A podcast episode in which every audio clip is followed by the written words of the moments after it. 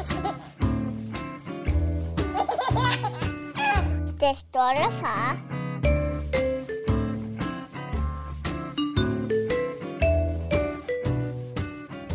Velkommen til Den Stolte Far. Velkommen. Vi har en gæst i studiet i dag. Velkommen til, Johnny. Tak. Det var super fedt, at du kunne komme. Vi har hungret efter gæster, og nu er du allerede den anden gæst i år på de første to måneder. Og der kommer flere. Jamen, jeg er glad for, at hun vil være med. Jamen, vi er glade for, at du vil være med. Selvfølgelig. Øh, Johnny, øh, lad os bare lægge hårdt ud. Lad os, øh, kan du ikke starte med at fortælle om dig selv og din familie? Jamen, øh, jeg hedder Johnny. Jeg er 39. Jeg har en datter på 10. Øh, bor sammen med, altså hun bor sammen med hendes mor og delvis mig. Og så har jeg en kæreste. Øh, vi bor så ikke sammen i øjeblikket, men sådan er det. øh, I min øh, fritid, der er styrketræner, og mit arbejde, der arbejder på et opholdssted. Og så læser jeg til pædagog ved siden af. Der er rimelig godt knald på. Ja, jeg sidder ikke så tit stille. Ej, det kan man også se, at du løfter jern. De store armbasser der. Ja, det var næsten synd. øh, nå, men fedt. Altså, og vi, igen, tak fordi du vil være med. Men tak fordi jeg måtte. Ja, altså, øh, jeg tænker, at nu, din, du siger, at din datter, hun er jo 10 år gammel. Ja. Øh, men jeg tænker, at vi skal da stadig lige prøve at spole tiden tilbage til for 10 år siden. Til før 10 år siden. Ja, lad os prøve det. Ja, øh, hvordan, øh, jeg vil gerne høre om, hvordan øh, fik du at vide, at du skulle være far, og hvordan reagerede du? Jamen, jeg var faktisk på arbejde øh, sammen med min egen far på det tidspunkt. Øh, jeg kan lige så tydeligt huske det. Jeg stod i en eller anden trappeopgang øh, i Kalundborg. Og øh, min daværende kæreste ringede så til mig og sagde, at hun var gravid. Og øh, det blev jeg selvfølgelig en lille smule chokeret over, fordi at vi var faktisk startet i fertilitetsbehandling, fordi hun ikke kunne blive gravid. Okay.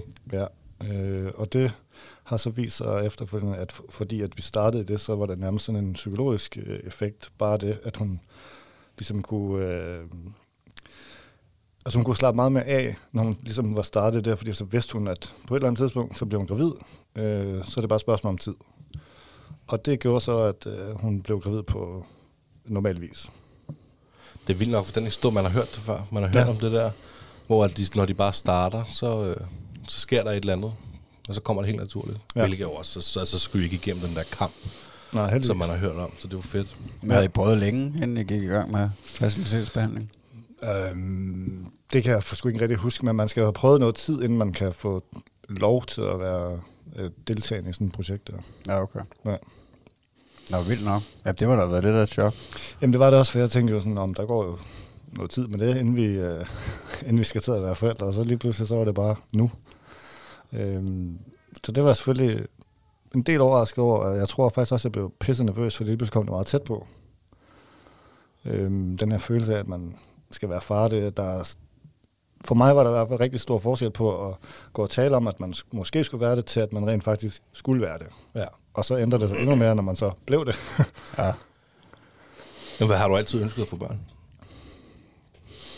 Altså, det er jo nok ikke altid ønsket, men på et tidspunkt bliver man jo gammel nok til at, at tænke, at det passer Nu fint. skal det være nu. Du, havde, ja. det var ikke sådan noget, fordi du var jo 29 på det tidspunkt. Mm. Altså grunden til, at de så vil prøve at gå i fertilitetsbehandling, var der også noget med alderen at gøre? Tænkte du, at åh, nu er du ved at nå en alder, hvis vi, eller hvordan er det sådan? Nej, altså, jeg var også nede og få taget sædprøver og alt muligt lort, ikke? Øhm, og den ene var sindssygt god, den anden var rædselsfuld. Nå. Øh, du, du kan aldrig blive far. Altså, det er ren motorvand det hele, ikke? Nej. Og jeg tænkte, nå, men det er jo, altså, hvad det er, ikke? Øhm, det viser sig, at det er fordi, at man skulle tage de der test på nogle bestemte tidspunkter. Altså, man må til synligheden ikke have haft sex det, første, altså, det samme døgn og sådan noget. Da jeg tog den der test, der var det ikke så lang tid siden, at vi havde haft det, så det var nok derfor. Det var sådan fem minutter siden, ja. i bilen. Nå, det var ikke så smart. Nej, hov, hov. øhm, så øhm, ja, Men havde I et, øh, havde I et godt forløb så? Selve øh, øh, graviditetsforløbet Ja. op til? altså det synes jeg. Øh, og som jeg husker det, så synes jeg også, at øh, min datters mor øh, synes, at det var fint. Det sidste, øh, den sidste måneds tid var sgu nok sådan relativt forfærdelig, men det tror jeg, det er for de fleste, fordi at de bare... Man er bare kæmpe fed og val, og ikke kan bevæge sig. Ja, det bliver lidt tungt at slæve rundt på, ikke? altså, jeg ved det jo ikke, men det kunne man forestille sig, ikke? Jeg Ja. tror, hun tog en 30 kilo på, eller sådan noget. Hold da fest, mand. Ja. Så hun blev ret stor. Ja, okay. Havde du nogle forventninger til hele sit ingen? Altså øh, Altså, både graviditeten og fødslen? Og, jeg ved sgu ikke, hvad jeg havde forventninger, men, men jeg kan lige tydeligt huske alt det her med, at folk siger, ej, hvor bliver det dejligt for jer, og hold nu kæft, og ej, det er det fedeste i hele verden, og du må bare sige, at øh, enten så har de glemt, hvordan det var for børn, eller så synes jeg, tror jeg, de løg lidt. jeg synes, det var pisse hårdt for, for børn i de første øh, to år, tror jeg. Altså, ja. Der synes jeg sgu ikke, det var, det var sgu ikke skide sjovt. Og det er der, vi er nu, kan man Ja. sige. Og I synes, det er mega fedt. Jeg synes, det er så nemt. Men det er også, fordi jeg har en kone, der synes, det er så hårdt, tror jeg. Ja, okay. Hun, øh, hun tager slædet. Det er nok med det, jeg prøver at sige. Jeg, jeg ligger med fødderne op. Og, ej, jeg synes, jeg synes også, det er hårdt, selvfølgelig. Ja. Altså helt sikkert. Jeg synes, det er blevet lidt nemmere nu. Øhm, han kan gå, han kan, mange, altså, han kan jo mange ting, og nærmest selvstændig mm. allerede, ikke? Men det var helt sikkert hårdt. Og alle de bekymringer, der var. Ja, Kan du huske det, dem? Jamen, det kan jeg godt huske det der med, at hvis man var et eller andet sted, så gik man nærmest til at gulvet ud og tænkte hold kæft, vi kan ikke være her, fordi det er et betongulv, vi er nødt til at finde et sted, hvor der er et gulvtæppe eller et trægulv, fordi hvis hun styrter, du ved, Ja. ja. hun dør. Lige præcis. øh, og alle de der med hjørner på bordene og alt det der. Altså, altså hele det der forløb kan jeg godt huske som om, at man sådan går lidt på, på glasgård, ikke? Øh, hvis hun fik noget galt i halsen, og så på hun døde hver gang. Altså, om altså gennemblødt af sved, fordi at man lige skulle ryste hende, og tænke sådan, fuck man, hun dør af det her, ikke? Og så græder ungen, og så er det nærmest glemt for evigt for hende, ikke? Og jeg sidder bare dybt traumatiseret bagefter. Ja. Øhm, ja, Og det, og det er også, altså det, det, lige det der med maden der, det er også virkelig svært. jamen det synes jeg. Altså det, det husker vi er der jo sådan stadig lidt. Vi, det er jo for, for vores lille Eddie, er det jo stadig en proces i, hvad kan han egentlig spise, ikke? Og der er nogle ting, der var hårde stadigvæk, og så er der noget, han bare ikke vil have. Og, Ja. og der kan der godt komme den der en gang imellem, hvor man tænker, oh, sidder det fast, du ved, ikke? Og så er der altså panik. Ja, Jamen, det er der. Det kan jeg godt huske.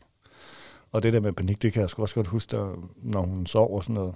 Ja. Så rigtig tit, så kan man faktisk høre, at hun trækker vejret, ikke? Så vågner man klokken tre, og sådan, så er der helt stille, og man holder jo selv op med at trække vejret.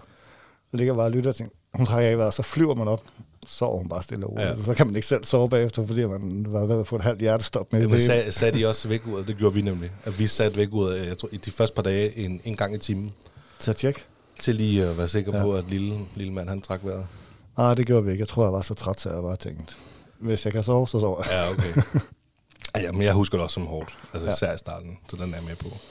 Jeg ved ikke, jeg føler slet ikke, at, øh, at det har været specielt hårdt, men jeg ved ikke, jeg har, føler også, at jeg har et meget nemt liv, og nu har vi jo selvfølgelig også, bor vi sammen med mine forældre, så, øh, så, så der er masser af hjælp til rådighed, kan mm. man sige, til den ene dreng, vi har, ikke? Men øh, jeg føler også, at vi er langt ud over det der stadie nu med, at, at man er bange for, at, at han får noget galt i halsen, eller han ikke trækker vejret, eller, altså, jeg føler, at han er rimelig hård før, og han kan, han kan godt tåle at falde ud over sofaen. Og, altså, Jamen, det kan de jo. Men man tror det ikke. nej, altså, selvfølgelig kan man nok, skal man måske ind og, og tjekke ham, hvis det er helt galt. Men, uh, men vi, har ikke, vi har ikke oplevet det endnu, vil jeg sige. At, uh, at, altså jo, vi, da han var helt lille, ikke, der havde vi det der, hvor man ringede til vagtlægen, altså med et eller andet, ikke? Øh, men det bør aldrig være end det, at vi skulle ud og køre. Mm. Altså, det ved jeg ikke, havde du, kan du huske, øh, om I havde nogen grælde oplevelser, da hun var lille? Altså, jeg kan huske en, øh, der var i hvert fald en gang, hvor hun var, fik et eller andet galt i halsen, hvor hun begyndte at blive sådan blå i hovedet, ikke? og det var virkelig sådan panisk. Jeg kan ikke huske, hvad det var, men vi fik det selvfølgelig ud, og 10 sekunder senere, så havde ungen jo glemt alt om det, ikke? Men mor og far var jo traumatiseret for livet nærmest, ikke? Og jeg havde det sådan virkelig svært med det i et stykke tid, fordi næste gang hun skulle spise, så var jeg simpelthen nødt til at koncentrere mig så meget, om hun egentlig gjorde det, ikke? Og alt skulle skæres anderledes, og jeg var pisse nervøs for, at der skulle ske en et eller andet. Og efter, sådan, som hun blev ældre og sådan noget, så forsvinder det jo stille og roligt nu. Der er det jo... Det jo piece of cake. Det er nærmest som at have en veninde, fordi hun er 10, ikke? Altså, Ej, ja, der er godt nok også, der er lang vej for os, for det op. Ja, Ja, mange det- ting, du har været igennem, som vi skal igennem. ja, glæd jer. Ja, men det bliver spændende også at høre om for dit vedkommende. Ja. hvordan, øh, hvordan gik fødslen sådan? Er hun kommet ud helt naturligt, eller var det med kejsersnit? Eller? Jamen, det er faktisk også en meget sjov historie. Øhm, hun kom ud naturligt. Jeg tror, at fødslen tog 36 timer eller sådan Åh, noget. oh, det er lang. Ja. Og hun blev født på årets varmeste dag i 2011 på Holbæk sygehus. Og øh, aircondition, det var der ikke noget af. Øhm, og min datters mor, hun øh, gjorde selvfølgelig, hvad hun skulle. Og jeg kan tydeligt huske, at jeg synes, hun lignede hende der fra Gothica, fordi hun bare var gennemblød af sved, og håret det hang sådan ned i øjnene på hende, og hun skreg bare, og jeg stod der, jeg var nødt til at, øh, at smide min øh, t-shirt, for der var så varmt derinde. Og mit, mit eneste job blev nærmest at stå og vifte med sådan en gammel blad, sådan så hun kunne få lidt luft, fordi der var så varmt, så selv øh, jordmoren, hun måtte smide noget tøjet. Så var der bare strip på... Øh, ja, vi kom åbenbart hinanden lidt ved ind på den studie, og det var sådan set, det var sgu fint nok, men jeg kan godt huske, at det var, det var en lang proces, og den var, den var sgu sådan lidt spooky, fordi at der som mand er der sgu mange ting, man ikke ved, eller jeg ved, i hvert fald ikke vidste om alt det der. Så når man står i det og kan se sin kæreste eller kone, eller hvad det er, sådan, have det helt vildt svært et eller andet sted, og er ude i måske deres livs største øh, udfordring på det tidspunkt. Ikke? Øh, jeg synes, det var, det, var, det var vildt spændende, men jeg var fandme også nervøs. Og så, når først fødslen er færdig, du ved, så får man du skal klippe navlestrengen, og man får super rundt om den seng der, og vidste ikke, jeg tæller lige, er der 10 til, er der 10 fingre, okay, så langt, så godt, alt det der. Ja, det var sgu, det var sgu en vild oplevelse. Du endte med at klippe neglestrengen, simpelthen? Ja. Og spændende. Det har hverken mig eller Magnus gjort. Så det, ja. Vi fik så heller ikke valget. Nå. Jo, jeg tror, Gjorde du det? Fik du valget? jeg tror måske, jeg gjorde, men... Uh, men, men altså, jeg, jeg føler bare, at jeg var så fucked up, så jeg ville slet ikke, altså, jeg, jeg tror, jeg var bange for at, uh, at gribe ind, altså, jeg, jeg tror også, jeg følte mig lidt som en, altså, man føler sig lidt malplaceret, ikke, mm. uh, på en eller anden måde, og altså, som en statist, ikke, man har jo bare været en tjener under chancen, og så kom han selvfølgelig jo med kejsersnit, så, så det er jo også noget helt andet, altså, når de står og opererer der, men... Øh, men det var totalt gangster, at du kl- klippede en afspejling. Og så har du ikke sovet i 40 timer? Eller? Nej, og det blev faktisk endnu værre, fordi at der så er der gået en halv time tid, så skulle hun jo have født den her moderkage selv. Og det kunne hun ikke, øh, og det er åbenbart pisse farligt. Øh, så hun skulle køre operation for at få fjernet den. Og det var også noget, der ville tage en halv times tid, sagde de, eller et eller andet. Og så ville hun komme sådan tilbage, og sådan lidt i panik over det hele, og man er lige blevet far og står der, så kommer der en sygeplejerske, og så, værsgo, her har du din datter. Vi kører lige med hende. Og så sad jeg bare lige så stiv som bræt og holdt hende her og tænkte sådan, hvad, hvad fanden gør jeg nu? Det er første gang, jeg nogensinde holdt altså sådan et barn. Det var mit eget. Øh, sidder bare i den her stol, helt stiv med det her barn, og tænker sådan, okay, jeg kan ikke bevæge mig, fordi så begynder man måske at græde, og hvad gør jeg så? øh, og der gik en time, så gik der to timer, og jeg begyndte at sådan blive sådan, okay, nu må man sgu godt komme tilbage, ikke? Jeg, jeg kan bare ikke sidde her alene. Og jeg kan lige så tydeligt huske, at øh, jeg kunne ikke nå min telefon. Den lå over på bordet ved siden af. Jeg kunne heller ikke nå den der røde snor, man kunne få hive i, og jeg var stadigvæk lige så stiv som en bræt. Jeg sad i den samme stilling i 100 år, følte jeg, ikke? Jeg tror, vi ender med, at der går en fire timer eller sådan noget. Så kommer der en øh, sygeplejerske forbi ude på gangen, og så får jeg råbt lidt på hende, mens jeg stadigvæk sidder helt stiv som en bræt. Jeg skal bruge noget hjælp her, hvad gør jeg? Og hun tager bare fat i den her unge, som om, at det er bare afsted. Og så røg jeg op i, hun op i den her, hvad fanden hedder den der, man, hvor man får Sådan, øh, jeg ved ikke, Ku- kuvøse et eller andet. eller, ja. Ja. så kunne hun jo ligge der, og det gav mig sådan lidt ro, og så fik hun en dyne på, og så kunne jeg lige kigge lidt på hende, og så kom vi op på vores egen stue, og der på det tidspunkt er der gået fem timer, tror jeg, øh, hvor jeg ikke ved, hvor min datters mor er henne. Øh, så begynder jeg så at spørge ind til det. Hvad, de sagde, at det ikke tog særlig lang tid, og der er så åbenbart ikke rigtig nogen, der ved, hvad der er, der foregår. Og så bliver jeg sådan her og tænker, okay, hun er, hun er død. De tør ikke sige det til mig.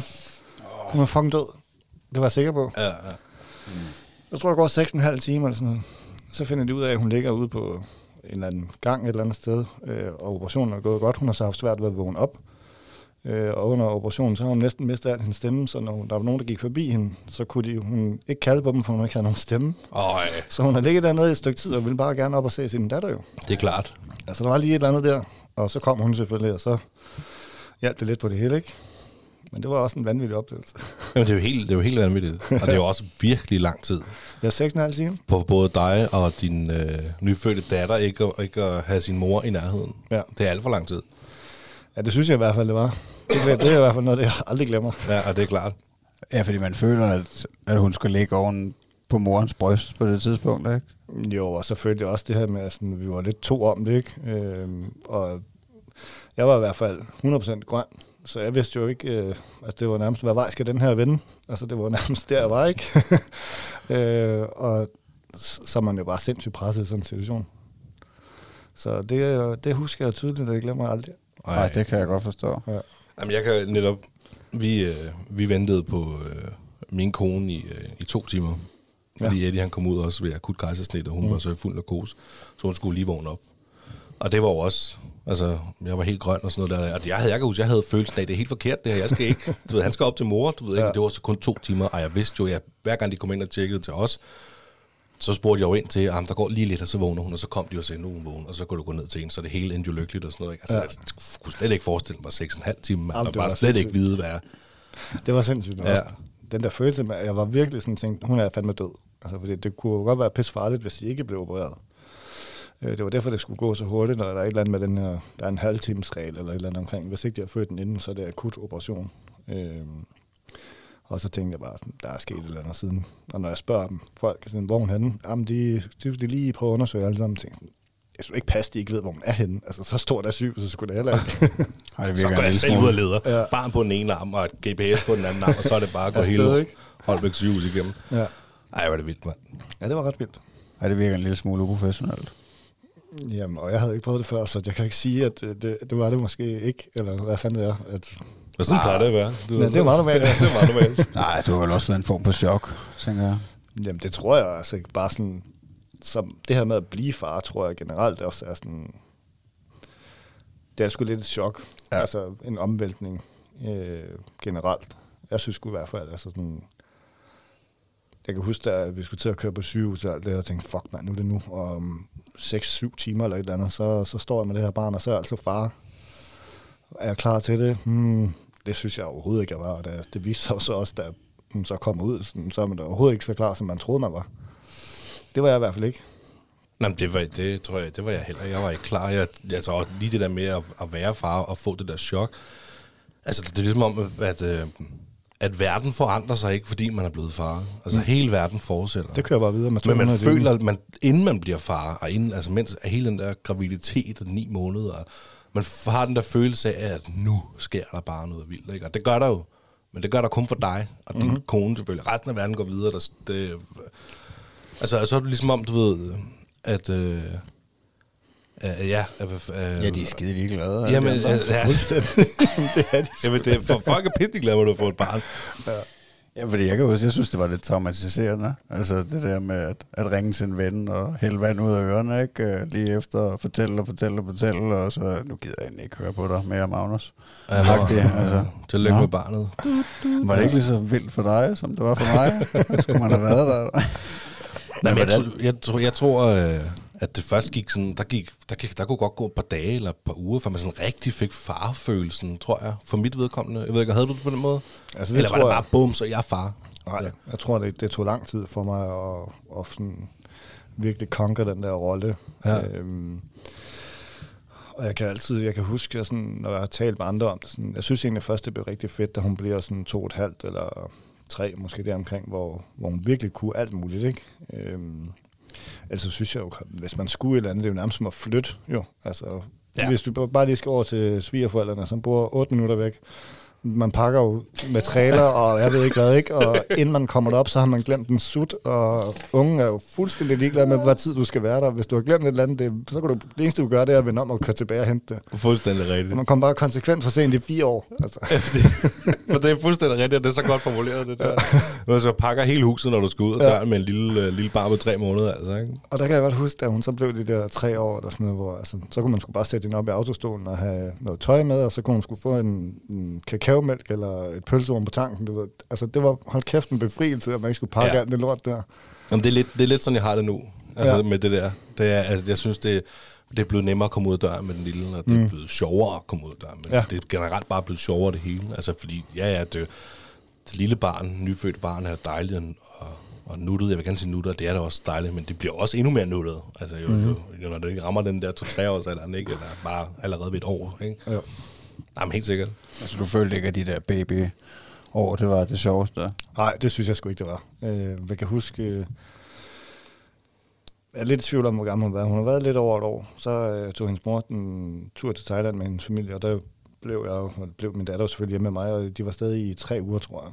Nå, vildt. Ja, så der stod jeg ligesom selv for den der, ikke? Øh, og der måtte jeg også have min mor. Altså, hun måtte, min mor måtte jo nærmest flytte ind, før jeg skulle kunne, kunne klare det der, ikke? Øh, fandme mange spørgsmål, når man står der alene.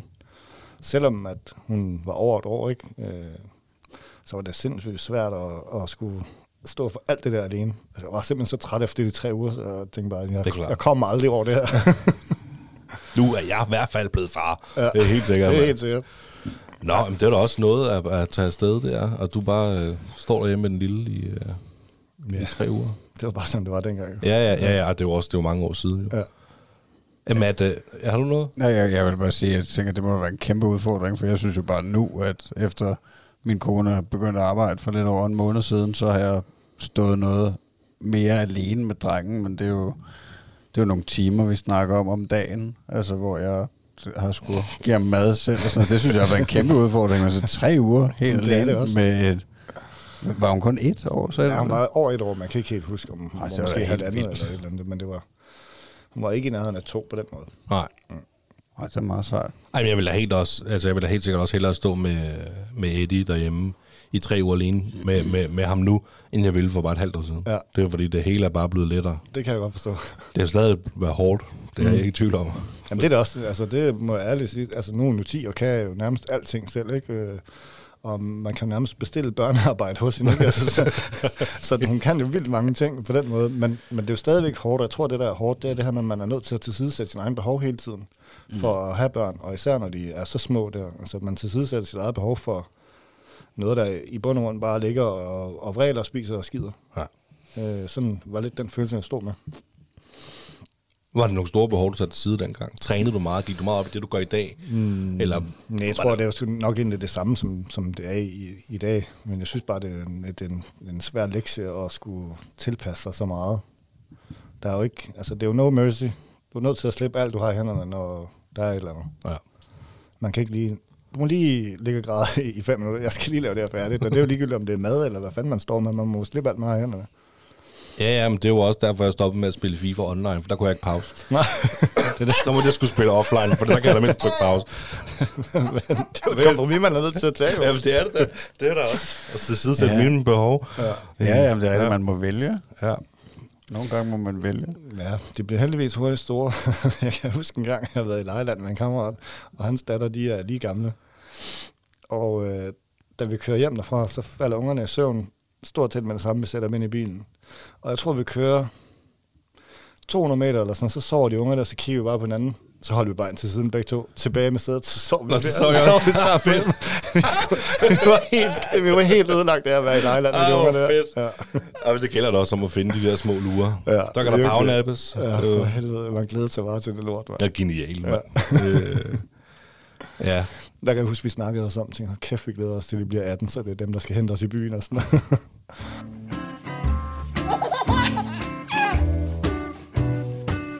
Det står der, far. Eller Skal vi spole tiden lidt længere frem nu? Øh, fordi du er jo ikke sammen med din, din datters mor. Nej. mere. Hvornår, hvornår skete det? Jamen det er...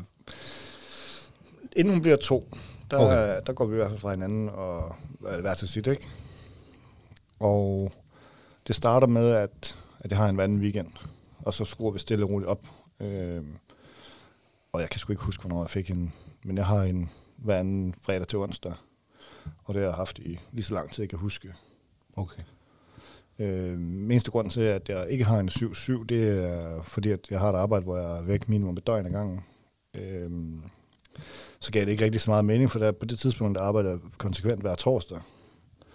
Så hver torsdag skulle hun alligevel passes, øh, og så skulle hun jo, inden jeg kom hjem fra arbejde fredag morgen, der var hun jo så sendt i børnehave, vuggestue, eller hvad det nu måtte være. Øh, så jeg ville ikke se hende den fredag alligevel, og så skulle hun jo over til hendes mor bagefter. Så det gav ikke nogen mening at have en 7-7, og det har jeg faktisk ikke gjort lige siden. Så er det også fantastisk, at I kan finde ud af det på den måde. Ja. Jamen altså, det er jo, vi der har et godt jo- samarbejde. Der er jo ingen grund til at have sit barn, som du selv øh, hvis forklarer der er en anden, der skal passe det. Præcis. Nej. altså, så kan jo barnet lige så godt være hos moren. Jo. Ja. Altså. Men var det svært dengang? Øh, ikke jeres forhold, det tænker jeg ikke, det er det, vi skal snakke om, men det der med at ikke at skulle se sit barn. Var Jeg kan godt huske, at jeg har tænkt rigtig meget over det her. og Sådan, det er et åndssvagt regnestykke, men når hun bliver 18, så har jeg jo ikke engang været sammen med en halvdel af hendes liv. Øh, og det, den, den synes jeg er svær, øh, fordi at, det er jo ikke hendes skyld, at det endte sådan her.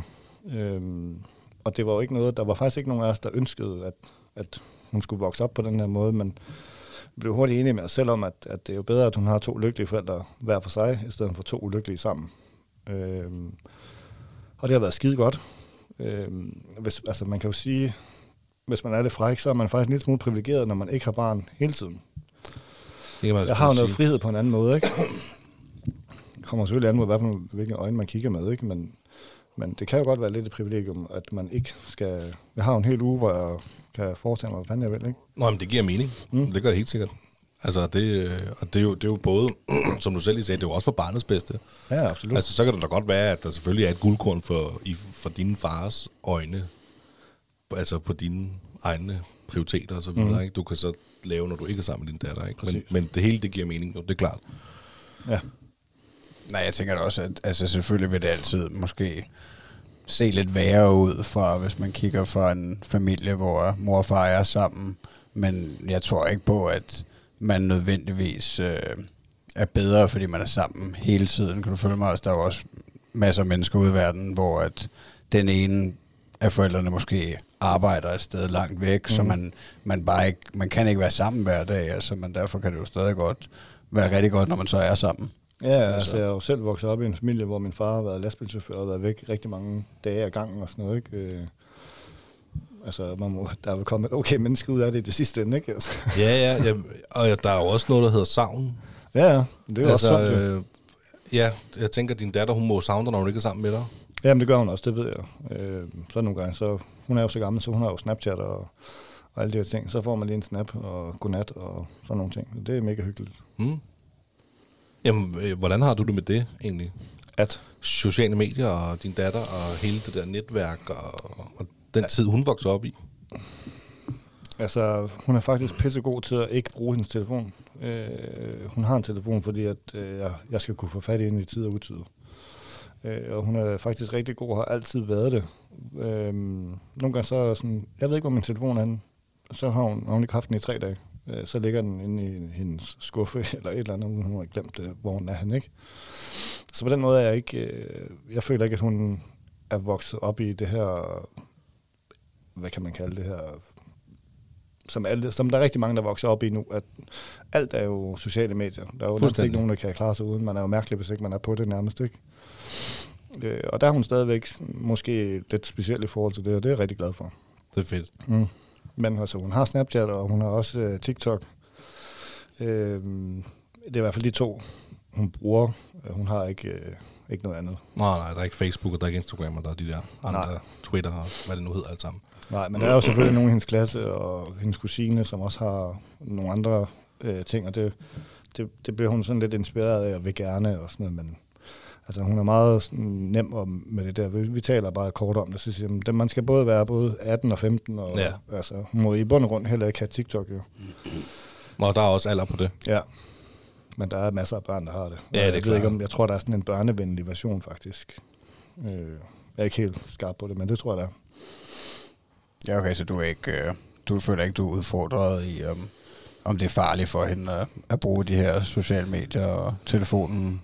Nej, altså der var i starten med Snapchat, der var jeg sgu meget sådan, jeg skulle sgu ind og tjekke, hvad fanden det var for nogle mennesker, hun lå og skrev sammen med, og altså, der dukkede også alle mulige mærkelige navne op, og jeg var nødt til at spørge, hvem er det der? Så er det bare nogle af drengene fra klassen, og så har der været sådan en, en fælles tråd, de har i klassen, øh, og den, den er kaotisk. Altså der sidder måske 20 unger inde i den, ikke? og så er der bare en eller anden, der tilter fuldstændig og bare skriver det samme og det samme, bare spammer hele den her chat, og det får de jo alle sammen. Og det er nogle gange er det klokken 11 om aftenen, og nogle gange er det klokken 5 om morgenen, hvor man tænker sådan, er der ikke lige nogen forældre, der kan prøve at Ja. prikke deres børn på skulderen og sige sådan, det er ikke okay. Altså.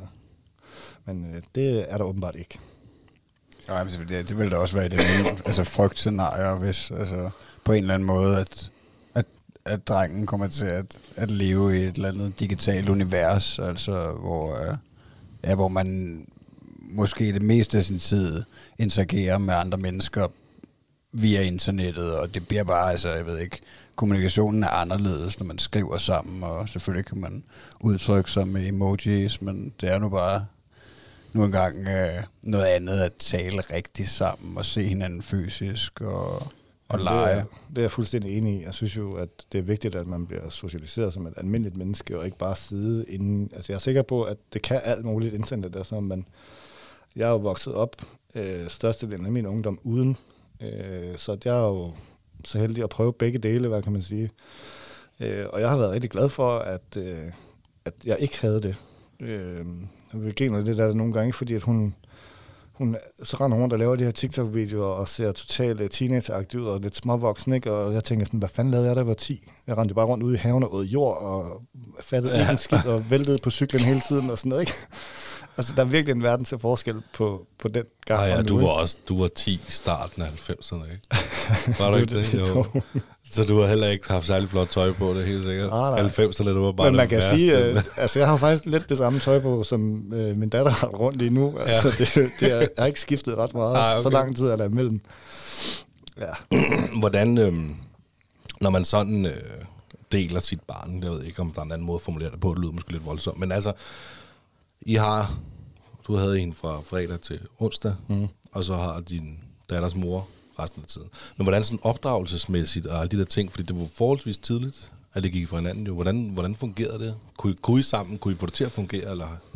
altså jeg tror, at øh, de fleste, som går fra hinanden så tidligt, kommer også ud i nogle forskellige konflikter i øst og vest, og hvad hun synes er det rigtige, og hvad jeg synes er det rigtige, og hvad, som egentlig, hvad det egentlig endte med at blive. Og, altså, der, der har været en masse udfordringer i det. Øh,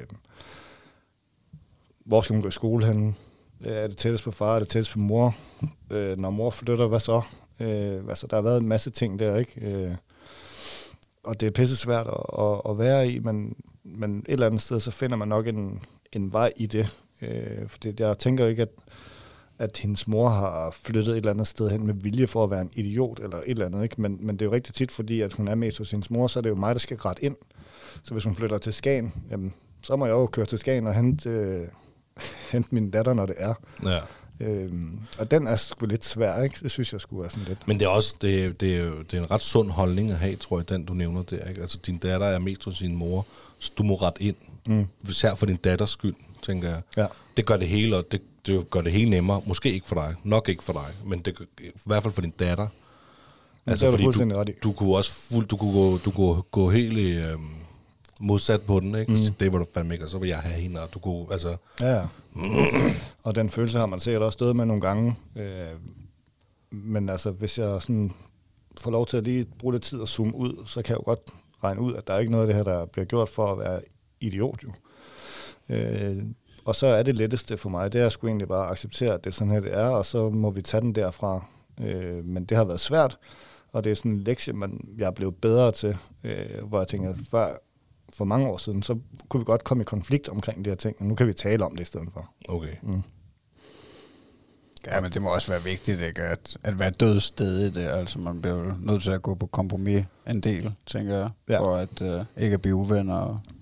Jo, men det, altså, jeg tror, at alle oplever et eller andet i alle retninger i form af, hvordan tingene har udviklet sig for dem, når de har været...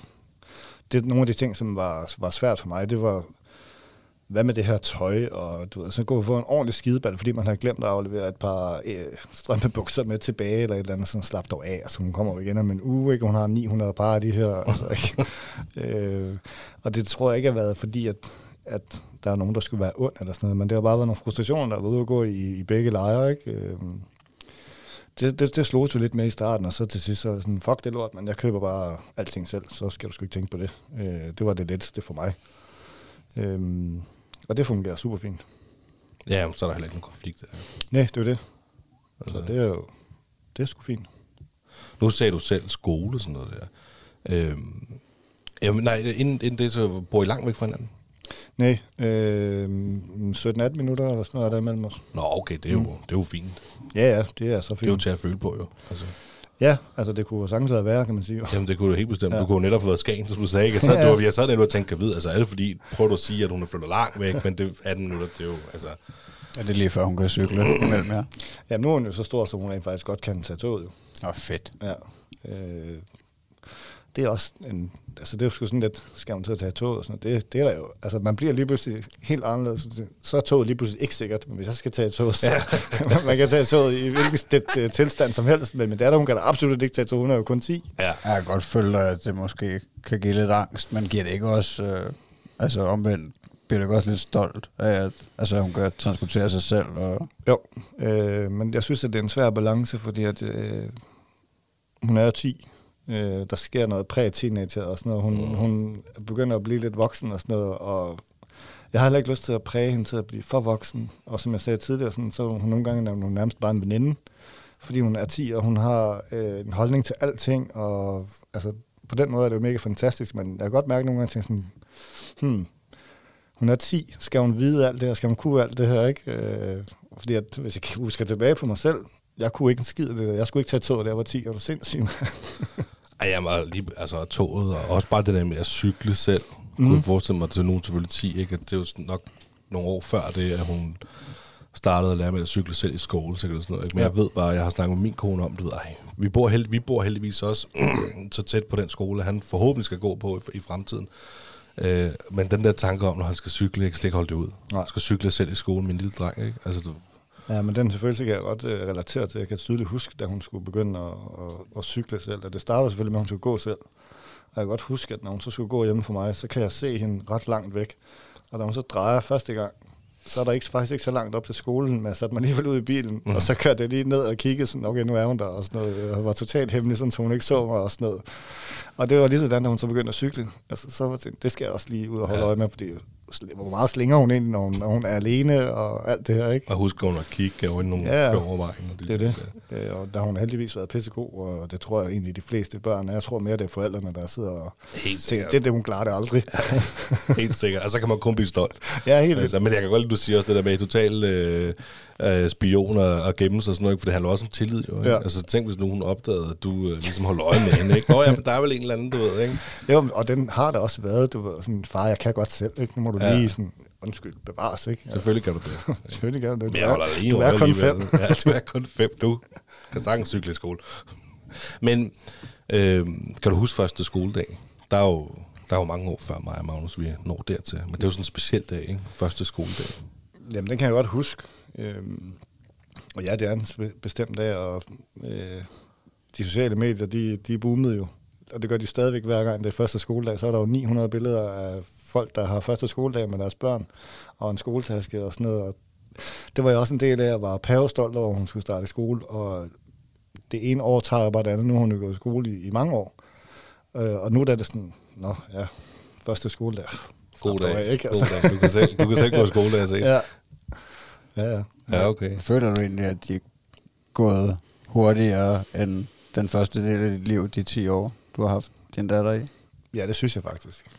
Ja, fordi vi snakker jo tit om, hvor stærkt det går. Altså, vi føler, at tiden den er fløjet, siden vi er blevet forældre. Ja. Altså, man kan jo tydeligt se det på hende også, at hun vokser jo. Øhm, men jeg tror, at den der, den, der slår hårdest, det er, at når man, fuck man, nu er hun 10 år, hvad fanden har jeg lavet i de her 10 år? Og så er jeg jo også bare blevet 10 år ældre, ikke? Og sådan, nå, shit. ja, det er rigtigt.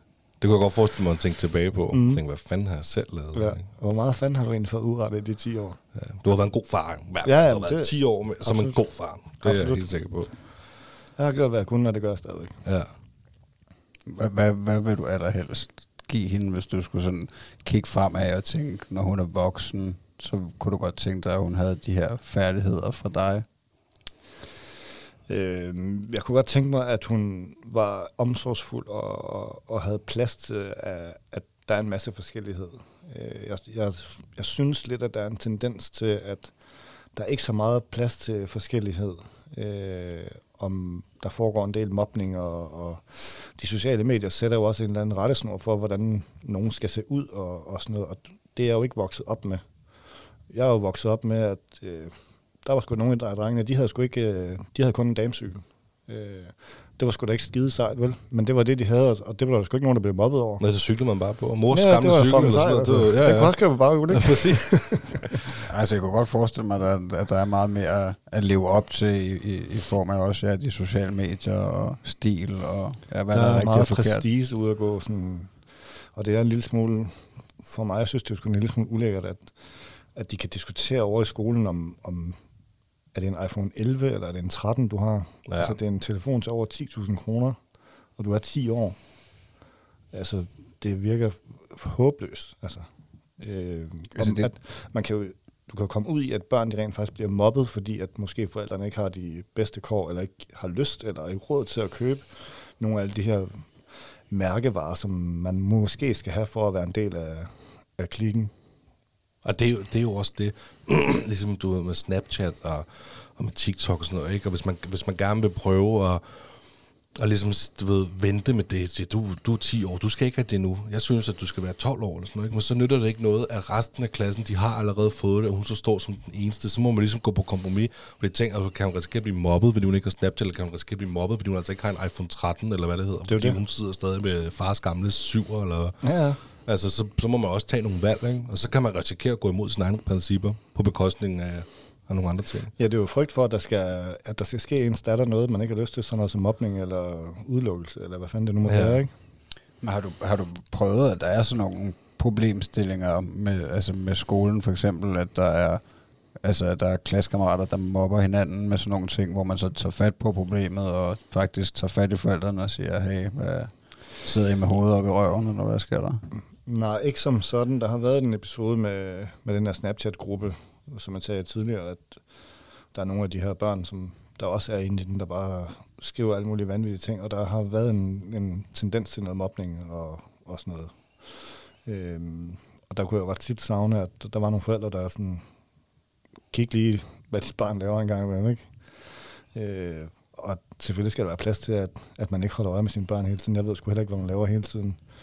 Men hun er ret god til at være ærlig og komme og sige, hvis hun har lavet noget, hun ikke skulle, eller hvis der foregår et eller andet, der, som ikke er hende. Men altså, hun er sgu god til at, at sige til de andre, at det er ikke okay. Øh, og den egenskab er jeg vildt glad for, hun har. Det er også en god egenskab. Mm. Og det er også lidt det, man håber, ens barn altså, er Ja. sådan, og selv kan sige fra til og, ja. og mærke efter. Altså, i dag har jeg faktisk talt med hendes mor, øh, som ringede mig op og, og sagde, at der er faktisk foregået noget på skolen i dag, hvor at min datter har været med til at mobbe en anden. Og der kan jeg godt mærke sådan, hvad fanden, det er ikke det barn, har opdraget. Og, sådan, og nu er hun jo hos, sin, hos hendes mor, så jeg kan jo ikke have den her samtale med hende. Men den kommer jeg jo til at skulle have. Og øh, hendes mor har den da helt sikkert også. Men det er noget af det, der sådan lidt sker, når man er forældre, som vi er. Altså sådan hver for sig. Vi er jo nødt til at have den, de samme snakke, men hver for sig. Øh, og nogle gange der er vi nødt til at koordinere det også. Og sige, hvad, hvad tænker du egentlig om det, og hvorfor det Ja. her? Sådan, så vi går lidt den samme vej. Det kan jo ikke nytte noget, at man siger, mor har sagt, ja, men øh, far har ikke sagt. Altså, så bliver det, Ja, så det bliver svært at være i for der, barnet. Der bliver man jo helt sikkert også nødt til at koordinere, det kunne jeg godt forestille mig. Altså, det må nu... Du Ja. ja. jo ikke noget til at sige, du siger ja, men mor siger nej. Altså, også fordi I slet ikke er i nærheden af hinanden. Altså, Det er det. I bliver nødt til at blive enige om, hvad...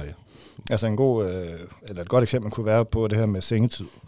Hun havde kommet i seng kl. 8 hjemme hos mig altid, stort set, ikke? Og øh, hos hendes mor, så har det været måske halv ni, øh, og nogle gange klokken 9. I weekenden er det selvfølgelig noget andet, der er sådan lidt mere fri leg, ikke? Øhm, og der på et tidspunkt kommer hun og siger sådan, jamen jeg må sove, eller komme i seng så lang tid øh, hos mor. Og først var sådan, ja, det vil jeg sgu ikke skide på, fordi øh, her, der er reglerne sådan her, og det fungerer rigtig fint. Og så på et tidspunkt endte det faktisk med, at hun, hun har svært ved at sove. Og så prøver man jo alt muligt. Jeg har siddet og læst, jeg ved ikke hvad, og undersøgt, øh, hvorfor fanden kan man ikke sove. Og er det måske fordi, at der har været sket en masse ting i hendes liv, og begynder at analysere på alt det, og er det fordi mor og far er, er gået fra hinanden, og du ved, barndom er pisse vigtig for, hvordan de udvikler sig som, som voksen, og alt det, og så har virkelig været nervøs for at komme til at gøre noget forkert. Det vi så gjorde, det var, at vi tænkte sådan, vi prøver lige at se, om, om hun... Øh, om, hun, om det hjælper, hvis hun får lov til at sove klokken halv ni i stedet for, eller kvart i ni, du ved. Og så blev det faktisk helt vildt meget bedre, bare, bare fordi vi gjorde det. Det her med, at man kunne gå fra kl. 8 til at sige, hmm, det er fint nok, så kan du gå hjem ind på værelset. Eh, der, hedder, der er jo rigtig meget ude at gå med, som de må ikke se fjernsyn, de må ikke bruge deres telefon og sådan noget inden sengetid. Men det har hun, har hun rigtig tit gjort, øh, og det har altid fungeret, så vi prøvede ligesom at gå et skridt baglæns og sige, hvad fanden fungerede først? Jamen, det har jo egentlig fungeret, at hun så fjernsyn, inden hun skulle i seng og sådan noget. Så vi bare prøvede at give hende noget mere tid, og det er bare det, hun fik en, øh, en halv time, så sov hun. Det er Altså, altså, der simpelthen. ingen problemer overhovedet. Så nu kommer hun i seng halv ni i stedet for. Og det er jo simpelthen den samme rytme, som der er over hos, øh, Ja. hos moren. Og det, ja, men altså det, øh, og det er jo også stabilitet, jo. Ja, ja, men jeg har jo ringet og talt med alt muligt, og sådan, hvad gør vi her, du ved, sådan, og hun, den ene var faktisk sådan, jamen, er hun egentlig træt, når du smider seng kl. 8? Nej. Så er det nok derfor, hun ikke kan sove. ja, det er det nok. Ja, men det, det er lidt sjovt, fordi jeg, jeg hørte, der var, der var et eller andet joke i fjernsynet, jeg hørte også, og det var noget med, at folk de brokkede sig over, at deres barn, de vågnede klokken 5, og det var pisse hårdt. Ja, ja, men du lægger også dit barn til at sove klokken 7. Ja, altså, så er det klart, at du vågner det tidligt. Vil du ikke også vågne tidligt? Hvis du, altså, så er det, bare, og det er bare så rigtigt. men fuldstændig. Altså, på kan man så sige, at det er jo så også vigtigt med mor og far tid, og det er bare rart, at lige er en aften, hvor altså, når de er børn, så skal de tidligt i seng. Så, må, så vil jeg hellere stå tidligt op. Ja, ja, altså man kan ikke få det hele, så Nej. må man gå på kompromis der også. Lige præcis. Ja. Men med godnathistorie er det helt fuldstændig slut. Jamen, øh, nogle gange så får hun lige en godnathistorie. Det er sådan lidt efter, efter behov. Øh, altså hvis hun, nogle af de gange, hvor hun har svært ved at sove, så har jeg prøvet alt muligt at sidde og nusse i en halv time, og så har det virket den ene dag, og næste dag virker det ikke. Og man som far bliver også dybt frustreret over, at nu tænker jeg også, ej, det bliver dejligt, det her alene tid her fra klokken 8, lige sidde og se noget fjernsyn, og det behøver ikke være være svampebob firkant, der kører i fjernsyn hele tiden, ikke? og når man så ikke vil sove, så kan man ikke undgå at blive en lille smule frustreret, fordi at det er jo ens egen øh, luksustid, der lige går af det ikke? Øh, og det, det har været svært, fordi at så, det her nus, det blev måske ikke så kærligt til sidst. Nu sover du kraftet, ikke? Ej, men det er jeg ikke glad for, at du siger. Fordi at det er jo sådan, vi også har det nu. Det er jo ikke, jeg ved ikke med dig, men det er sådan, jeg også har det nu. Ikke? Altså, hvis det tager længere tid at putte, så mister jeg også bare tiden til at Ja. moren alene. Ikke? Og, Og det kan jeg jo så godt- høre, at det ændrer sig ikke skid. Nej, Det går til være det samme. Ej, altså det er nok uh, relativt fuldtidsarbejde i 18 år. Ikke? det er det. Men Det, det ændrer sig bare lidt problemstillingerne, tror jeg.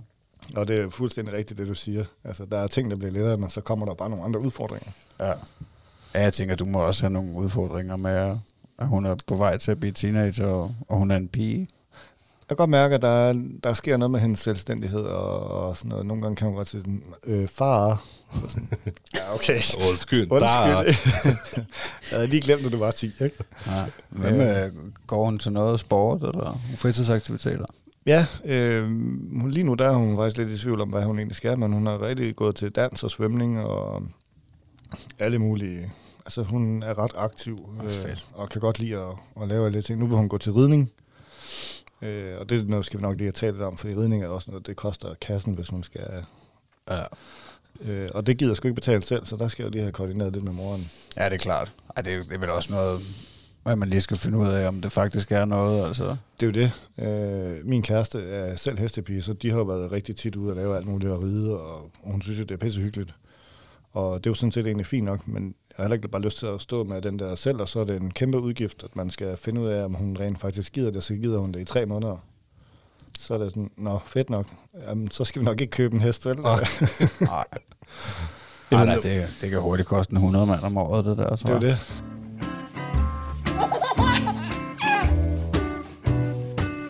Det stolte far. Nu sagde du selv, øh, at din kæreste er hestepige. det er jo ikke din datters mor, sjovt nok. Mm. Men hvordan, øh, hvor længe har I været sammen, der er din kæreste du? Om seks år. Så din datter, hun har så været fire, da I fandt sammen. Der... Ja, noget af den stil. Hvordan er det gået, sådan at introducere og, og, og de der ting der? Jamen altså, jeg var egentlig meget forsigtig sådan med det i starten. Jeg havde ikke lyst til, at øh, hun skulle opleve det her, hvis det ikke skulle blive til noget. Øhm, jeg ved ikke rigtig, hvornår fanden hun blev introduceret, men det startede med, at hun bare blev introduceret som fars ven. Øh, og der er i hvert fald gået et halvt år, tror jeg. Øhm, og der går et, et, et helt år, inden vi faktisk beslutter os for at være kærester. Øhm, så det et sted mellem et halvt år og et helt år, der blev hun introduceret på en eller anden måde. Okay. Og det fungerede efterfølgende. Altså, hvordan har hun taget det? Har det været fint, at det er fars kæreste? Og Jamen, det har været så fint. hvad med opdragelse og sådan noget? der? Og har hun kunne sige noget til din datter, uden du har kigget skævt på din kæreste? eller har hun bare valgt at tige stille og tænkt, det er Johnny Boy, der, øh, der styrer Jamen, jeg tror, det? jeg, eller? jeg tror nogle gange, så, så efterlader hun det til mig, og der er også nogle gange, så får jeg også den der følelse, at sagde du lige det der til hende? Det var kraft, det ikke være bekendt, ikke? Og så, den må man jo bare æde, fordi vi er jo to om det. Altså, jeg ser hende jo lidt som en papmor, øh, Mm. mm. og det, min datter kalder hende også papmor, og nogle gange griner lidt af det og sådan noget, ikke? Øh, Så den rolle, synes jeg, at hun, hun skal have. Øh, og, men jeg tror, min datter ser hende som hendes papmor. Hun kan næsten ikke huske andet, fordi Mm. hun, er- hun var fire, ikke? I har også været sammen længe, jo. Altså, Det er jo det. det vil nærmest være mærkeligt andet. Ja. Øhm, og de har sgu altid haft det godt sammen. Øhm, det, altså, jeg kan jo ikke sige 100% hvordan hun har det, men når jeg har spurgt hende, så har der aldrig været noget på den måde. Altså hun kan godt nogle gange sige, jamen far, hun har sagt et eller andet, så var hun streng eller et eller andet. Så, altså, sådan er det jo bare. Altså, jeg er da også streng nogle gange, men, men det er som om, det, så betyder det ikke, ikke det helt det samme, fordi det er jo faren. Ja. Øh, hun er jo ikke min Hun har sagt det, jeg ved, at hun har sagt en gang, da hun var lille, sådan, du er ikke min mor. Ja, den, er også, den, den går Klask. også lidt ondt ikke? Ej, Ja, men det fortalte jeg mig, det kan man ikke tillade sig at sige. Du. Så hun er meget god til at sådan lytte efter, hvad der bliver sagt, og er faktisk ret ordentlig egentlig, hvis vi ser bort fra den her episode med mobning i dag. ja, okay. Altså hun har altså, rimelig meget respekt for både mor og far. ja. Ja. altså på en god måde, ikke? Det er sgu ikke, det er ikke frygt, jo. Og det er ikke sådan, at du er en diktator. Nej, nej, overhovedet ikke. Hun har me- meget selvbestemmelse i, i alt muligt. Ja, man kunne altså godt øh, frygte, hvis du var min far. Jeg er sikker på, at jeg vil øh, råbe højt af dig. Du, det, så jeg er sådan to meter høj buff. Øh. Men så kender man altså, ved man, du er blevet som et lamme selvfølgelig. Ikke? Men Det, det, det. Men altså, det går jeg faktisk ikke lidt af, ikke over på skolen, fordi at, øh, så nogle gange, så siger jeg et eller andet til hende, du, ved, sådan, du kan bare sige over på skolen, hvis der er et eller andet, der kommer far, ikke? og jeg, jeg, glæder mig også lidt til, at hun skal have tid at rende rundt med kærester og sådan noget. Jeg der kommer far til ham. Jeg bliver ham der, der bliver rigtig idiot. Det kunne jeg godt forestille mig. Ja. Frygter du det på nogen måde? Nej, det gør jeg faktisk ikke. Øh, Jeg glæder mig faktisk til det. Øh, Jeg tror, det bliver helt vildt sjovt, at, øh, at hun skal til at have den her oplevelse. Og sådan noget. Jeg ved også godt, på et eller andet tidspunkt bliver hans hjerte jo knust, og så, så er der kun en til at samle op der, ikke? Men, men det er jo en del af livet, og vi har alle sammen prøvet det. Øhm, Så det, det frygter jeg ikke. Jeg glæder mig faktisk til det. Jeg tror, det bliver pisse sjovt. Nå, fedt. Det er en meget fed tilgang til Ja. Altså, fordi selvfølgelig skal det gå ondt, for at uh, man kan lære noget Det er det. og få noget ud af sit liv. Jeg, jeg tænkte på, øh, nu spurgte jeg jo før, om hun havde gået til, fri, gik til fritidsaktiviteter. Hvordan har det været under den her pandemi med nedlukninger og social fravær, hvis man kan sige det? Har, der ikke, altså, har det ikke været svært at se sine venner og gå til de ting, man plejer? Og hvordan har det påvirket din datter? Mm, jeg tror faktisk ikke rigtigt, at det har påvirket hende på en, på sådan en speciel måde, men hun har jo tilpasset sig. Øh, og det har jo sgu været lidt fucked up, det her med, at de ikke kunne komme i skole. Og, altså, jeg skulle også selv i skole, ikke? Øh, eller på arbejde. Øh, så var der bare lukket. Hvad, hvad, må man ringe til min mor eller svigermor? Eller sådan, hvad fanden gør man? Altså, hele verden gik jo lidt i stå for nogen, men resten af verden kørte jo videre. Jeg skulle på arbejde jo. Altså, Nej, du Ja, skulle på arbejde, ja. og din datter, hun kan ikke komme i skole. ja. Og Den du er svær. kan ikke lade hende være alene hjemme. Nej, det er det. Øh, og nogle gange så skulle hun jo også i skole, mens jeg skulle i skole. Så vi siddet der, og hun skulle have det her fjernundervisning, mens jeg også selv havde fjernundervisning, og skulle sidde og lytte efter, sådan, så jeg kunne lære det, jeg skulle. Mens man sidder og prøver at lave noget matematik herover og sådan noget. Altså, det, det har været forfærdeligt. Det har det sgu. Ej, jeg kunne godt forestille, det var, det var svært at få til at hænge sammen. Fuldstændig. Altså, det er blevet sindssygt. Er det jo, man, man kan ikke gøre noget. Altså, det er jo bare, det er bare sådan, det er. Altså, det er jo, jeg kommer til at halte lidt i, i, i min eget skole, fordi at jeg skulle koncentrere mig om alt det her. Og der sidder jo også mange børn i, i, i hendes klasse, og jeg tror, det har været sindssygt svært som skolelærer at skulle, skulle styre det her Zoom-møde med, med 20 unger, der bare sidder hjemme i deres værelse, og måske er det ikke hele tiden mor og far var der omkring, så det, der har nok været en masse støj og alt det her, ikke? Øhm, Ja, det, det, har sgu været, det har sgu været hårdt, at det har været sådan. Og så plus, at hun ikke kunne komme til alle de her fritidsaktiviteter. Man kan godt mærke, at hendes, øh, hendes energiniveau, det var jo tårnhøjt nogle gange, fordi hun ikke kom ud, og hun løb jo en milliard kilometer over skolen, og alt det. Og lige så sidder de bare stille en hel dag, og kan ikke foretage sig noget, og når de så har fri, der er jo ikke nogen, der må ses på kryds og tværs, og der var jo alle mulige regler for, hvordan de skulle lege i skolen. Det blev jo delt op i grupper, og sådan noget. Der var kun nogen, der må lege med nogen, og sådan noget. Det var jo sådan lidt KZ-lejagtigt. Ja. Ej. Ja, det forestiller jeg mig nemlig må være en kæmpe udfordring, altså, fordi nu har det jo ikke, øh, kan man sige, vores børn er, er så små, så vi har ikke altså, mærket det på samme måde, mm. men øh, altså, jeg, jeg tænker, det må være enormt vigtigt for børn i den alder at være sammen og, og lave de her ting, og jeg får brændt noget energi af. Altså, Ja. Jamen, jeg kan jo godt mærke det på hende. Nu er hun heldigvis 10, ikke? så hun, hun kan også godt selv mærke det. Og nu er hun jo så stor, så siger sådan, nu uh, tror jeg lige, at uh, du tager din tur på løbehjulet, ikke? så ses vi om en times tid. Så suser hun rundt ned i byen på den, eller over hos min mor eller et eller andet, ikke? og så kommer hun tilbage, så er det en helt anden pige. fedt. Men, men det er jo en af konsekvenserne ved, at, at der har været den her pandemi jo. Ja. Jamen, hvordan, altså, hvordan, forstår hun det? Altså, hun også, var, var hun fyldt med angst i starten i form af, altså, jeg kan da huske, hvor, altså, lige da det kom, der, der, var- der var jeg der lidt angst, fordi også fordi han var så lille, min dreng, ikke? Og jeg tænker, altså, hvad fanden, skal vi alle sammen dø, ikke? Ja. Øh, Jeg tror egentlig ikke, at hun har været så bekymret for det. Øh, børn de tilpasser sig rigtig meget jo. Ja. Øh, så det er nok mere forældrene, der har jo sådan, hvad, jeg havde jo også den der, hvad er det her øh, i starten, man vidste jo ikke en skid, og blev blæst helt vildt meget op, og man blev pisse bange, og man kunne følge med i medierne, og tænkte, hold da kæft, man, vi krasser af alle sammen lige om lidt, ikke? Øh, der var bare no mercy tilbage. Øhm, og jeg, som jeg husker det og ser tilbage på det, så ser jeg ikke hende som værende blevet ramt af det på en eller anden måde. Altså hun var bare tilpasset sig.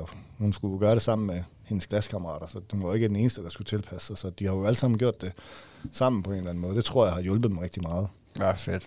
Ej, det er dejligt at høre, at... Øh, men, men hvad, hvad med sådan noget, altså hvis jeg tænker på, at for mange voksne har det jo skabt en form for splid, og ligesom om, at man skulle vælge, hvad for en lejr man er i, ikke? om man er vaccineret eller ej, ikke at vi behøver så at snakke om, I er vaccineret eller hvad I er, men altså jeg mener, altså gør de også det i den alder, at altså ligesom tager stilling til, om det her nu er okay at opføre sig sådan her i forhold til corona, for eksempel? Altså. Nej, der tror jeg egentlig bare, at de retter meget ind efter det, de får at vide. Ikke? Øh, så nu er det sådan her, man går i skole, og, og der er nogen, der skal det her, og du skal det her, og sådan noget. Så har det jo bare været sådan. Men hun altså. Altså- kan godt nogle gange sige sådan, det er da pisse kedeligt over skolen, fordi jeg må ikke lege med min bedste veninde, fordi hun er en af de andre grupper. Øh, så må de kun være ude på nogle bestemte tidspunkter og sådan noget. Så, Og så er de blevet adskilt på den måde. ja. Ja, det er fandme også vildt. Ja, altså nu læser jeg jo til pædagog, så det var ikke, øh, jeg sad og tænkte, det, det kan man ikke, det kan man ikke gøre med børn, det der. Altså det virker fuldstændig håbløst, men det er jo ikke meget, der bestemmer jo. Nå, ja. Men det er så heldigvis også forsvundet, alle de restriktioner nu. Altså Ja, nu, nu er det vel back to normal, er det ikke? I skolen. Altså nu er der jo krig i Ukraine, så corona, det har jo ikke eksisteret. Det er jo fuldstændig glemt. Der er jo ingen, der snakker om det mere. jo. Altså, hvad er det for en verden, vi lever i? Altså, mit barn, han er født direkte ind i corona, og det fortsætter bare det her mm. Fuldstændig vanvid. Altså, Ja, men tror du ikke, altså, tror, tror du ikke, det har noget at gøre med os, altså, den her nyhedsstrøm, at, at den er meget mere massiv, end den var, da vi var børn, altså, fordi at, at når jeg tænker tilbage på, altså, jeg kan huske, at jeg så det ene fly flyve ind i World Trade Center, ikke? Mm. Men jeg husker slet ikke, at jeg var påvirket af det, eller det var noget, jeg tænkte over. Jeg husker dårligt nok, som om det var noget, vi snakkede om. Altså, jeg, jeg føler ikke, at jeg registrerede det, du ved, at jeg havde brug for at forholde mig til det. Har, har, har din datter altså, nogen grund til at forholde sig til, at man snakker om, at der er krig i Ukraine nu? Altså lige det her med krigen, det, det har vi faktisk talt lidt om. Øh, og netop en af grundene til det er, at hun er på TikTok. Øh, jeg er også på TikTok og har selv set, at der er rigtig mange videoer, live-videoer og sådan noget nede fra, fra krigen. Soldater, der lægger alt muligt lort op. Øh, og det synes jeg på ingen måde er, er, er godt, at vores børn sidder og ser det. Og så den samtale har jeg selvfølgelig haft med hende. Øh, og hun siger selv, at det interesserer hende faktisk ikke, og jeg har siddet og set over skulderen på hende. Når der kommer nogle af de videoer, så bladrer hun bare videre. Okay. Øh, så det interesserer hende faktisk ikke. Øh, og så længe det er sådan, så puster jeg ikke med til det. Jeg tænker, det er fint. Ja. men har du sat dig noget forklaret om, hvad det foregår, og sådan historiemæssigt, eller... Ikke sådan historiemæssigt. Nej. Jeg har bare gjort det meget firkantet, sådan så at hun ligesom siger, at det er, der er krig hernede, og hvorfor, det behøver man ikke gå så meget ind i, men, men der kommer ikke til at være krig i Danmark, og det skal du ikke være bange for, du ved. Ligesom få lukket det ned, sådan så hun koncentrerer sig om det, hun skal. Men det giver egentlig også meget god mening, at det ikke, at det ikke interesserer hende. Altså, at det faktisk kun vil interessere et barn, hvis man var en militær freak, eller jeg ved ikke, hvis ens forældre måske snakkede om det hele tiden, agtigt. Altså, Ja.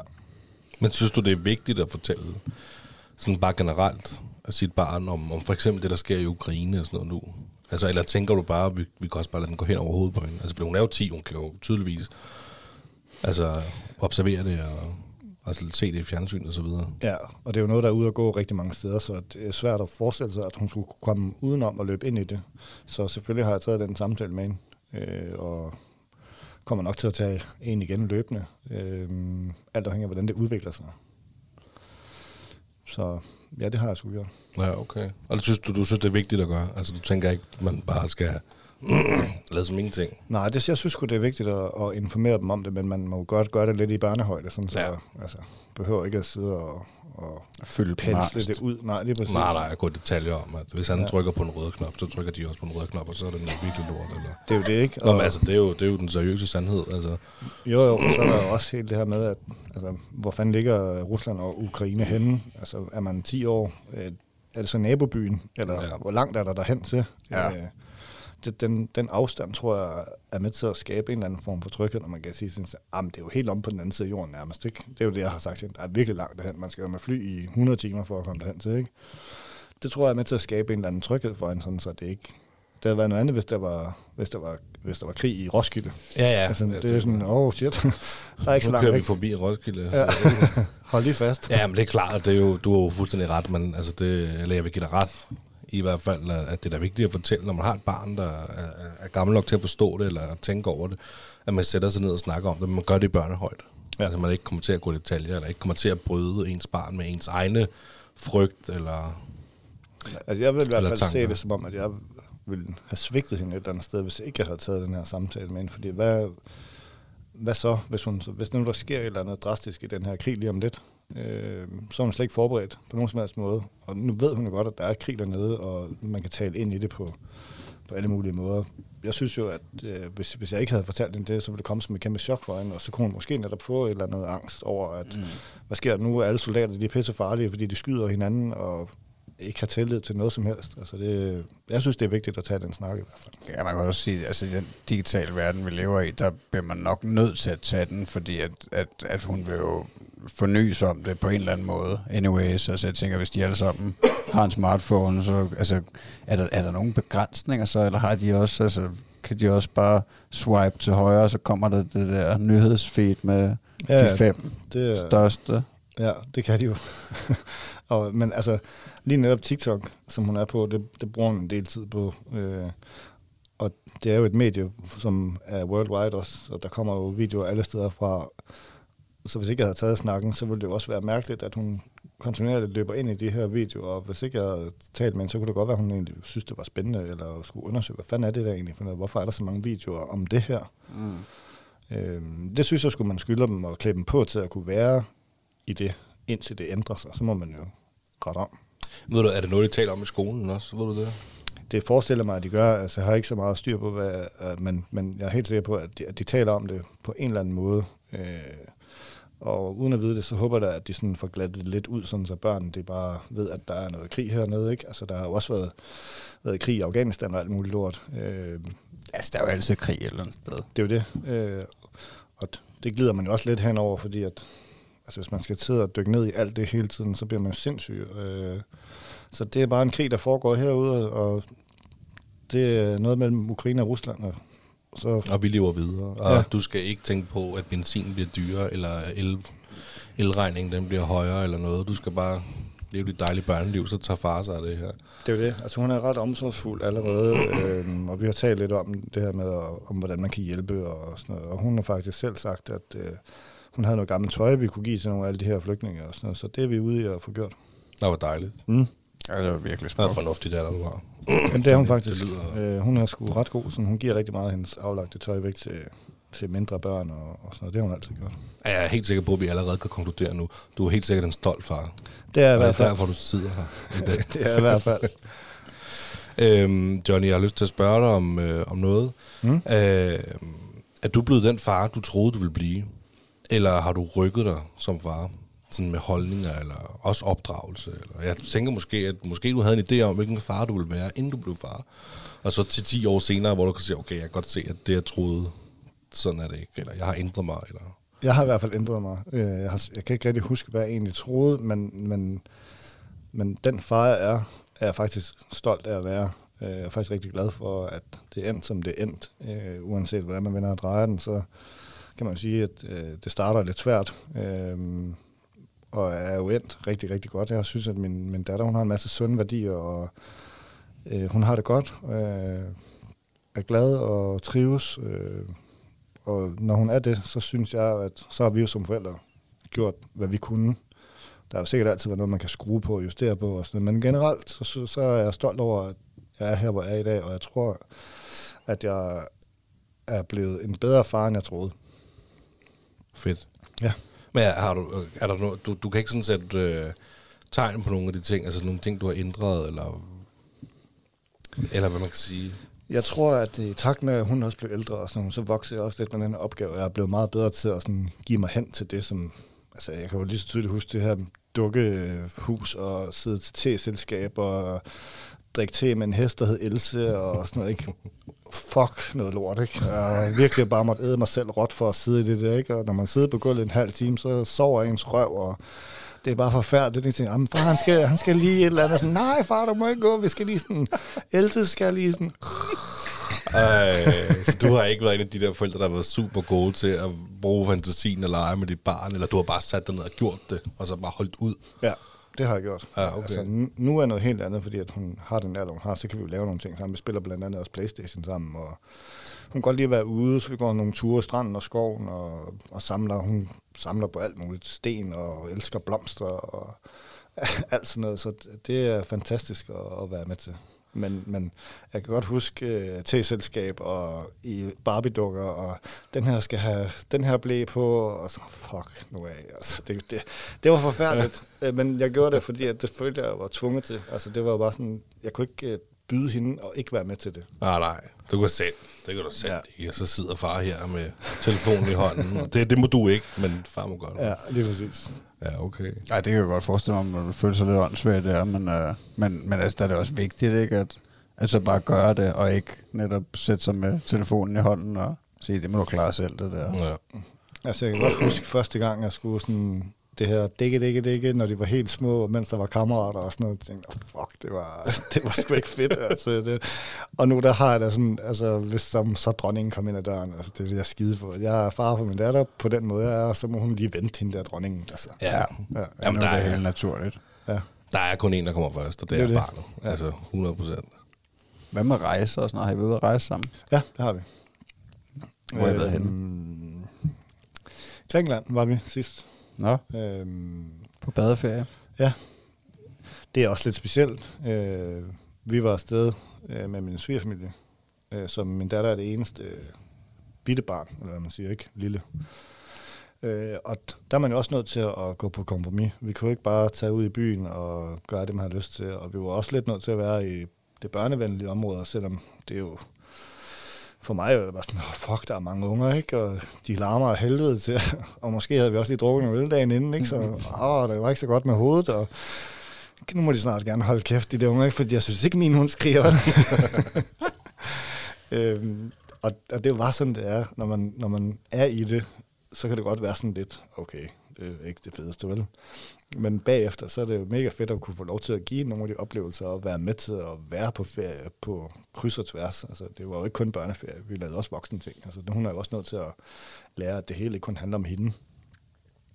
Ja, hvordan er det? Det må også være, altså, er det ikke begyndt at være super interessant for hende at altså, komme til et andet land og se, at de lever lidt anderledes her, og kulturen er anderledes, de spiser noget andet mad, og der er varmere. Jo, det har du nok fuldstændig ret i. Det har jeg aldrig rigtig spurgt hende om, men øh, jeg ved, at hun godt kan lide at rejse, og hun vil faktisk rigtig gerne med på skiferie. Ja. Øh, og det har jeg sådan... Det vil jeg faktisk gerne, men der må der faktisk gerne være nogle andre børn med, sådan, så de lige kan... Fordi at jeg ved, at skiferie er ikke fedt, hvis man skal lære sit barn. Og, og, og jeg står på snowboard, øh, så jeg kan, slet ikke, jeg kan slet ikke stå på ski. Men hun vil gerne stå på ski, og det vil jeg selvfølgelig gerne have, hun skal, så jeg skal ikke tvinge hende til at stå på snowboard. Men det med, at man så skal bruge så meget af sin egen ferie på at sørge for, at hun kommer til at, at kunne stå på ski, eller få noget ud af det, ikke? Mm det er lidt den samme følelse, jeg får med, med te-selskabet, ikke? Så sidder man der og fuck, man. Men Ja, så er der ikke meget ferie til dig. men jeg tænker også, hvis hun er altså, lidt åben og udadvendt, så, så er det da bare at kaste hende på en skiskole. Ja, ja, det, og det kan hun også sagtens, men jeg synes bare, at der skulle, hun skulle have en eller anden at hænge ud sammen med imens. Ja, jeg godt følge dig. Det synes jeg ville være det hyggeligste. Ja, det ville være fedt, at der var en anden, hun kendte, der var kom med på skiskole. Ja, for jeg, jeg, altså, jeg kunne ikke finde på at tage på skiferie, kun mig og hende. Mm. Altså, det, det, det vil sikkert være pisse fedt for vores relation og for hende og sådan noget, men det, det er også, jeg, jeg må jo være ærlig at sige, det er bare hårdt så. Altså, Ja, det kan jeg godt følge dig. og ikke fem minutter, altså, så er det da, fordi hun sidder med telefonen, der kan man lukke det ind øje. altså, så kan du lige sætte dig der, lille skat. Ja, så går far lige ned i barn, og Ja.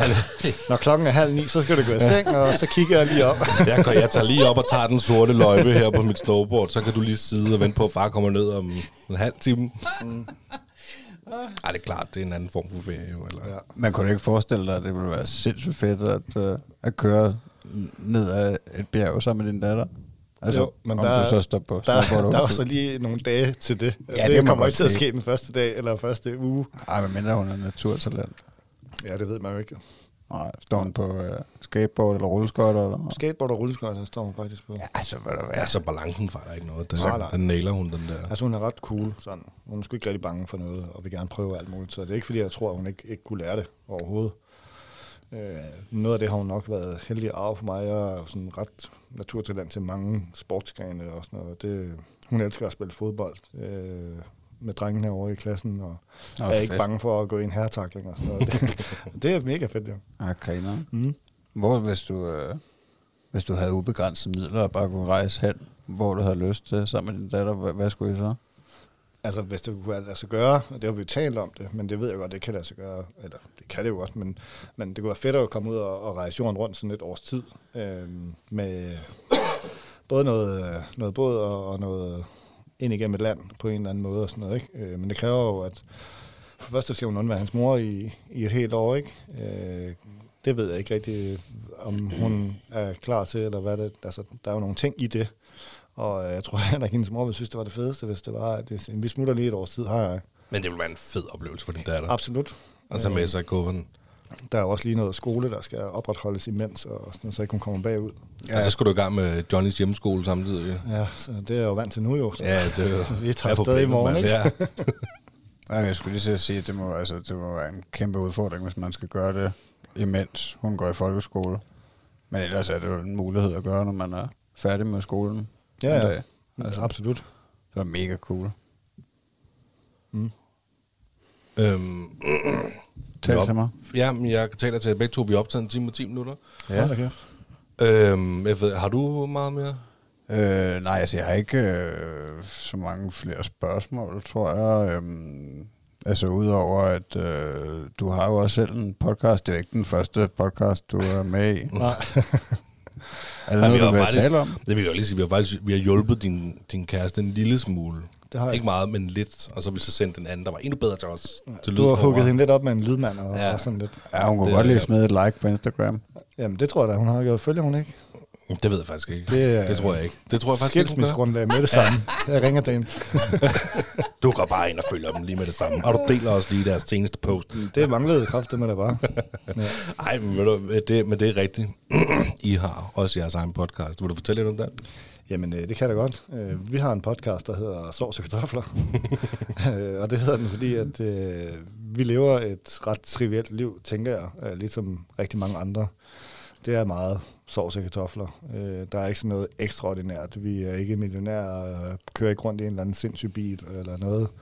Det er meget nede på jorden, øh, og så øh, er vi rigtig, vi er sindssygt forskellige. Og øh, jeg er en del ældre end hende også, så der er en masse ting ude at gå der, så vi, vi løber jo tit ind i alle mulige konflikter, og så har vi bare tænkt, at vi kan sgu ikke være de eneste, der render ind i de her konflikter, og jeg er sgu meget åben og ærlig og tør godt at, at udstille mig selv med, med følelser og tanker og, og sådan noget. Øhm, så det blev vi enige om, at vi prøvede at lave en, øh, en podcast om det, sådan så man ligesom belyser mit synspunkt på, på tingene og hendes synspunkt på tingene, for vi er virkelig forskellige og er i nærmest konstant øh, konflikt om et eller andet.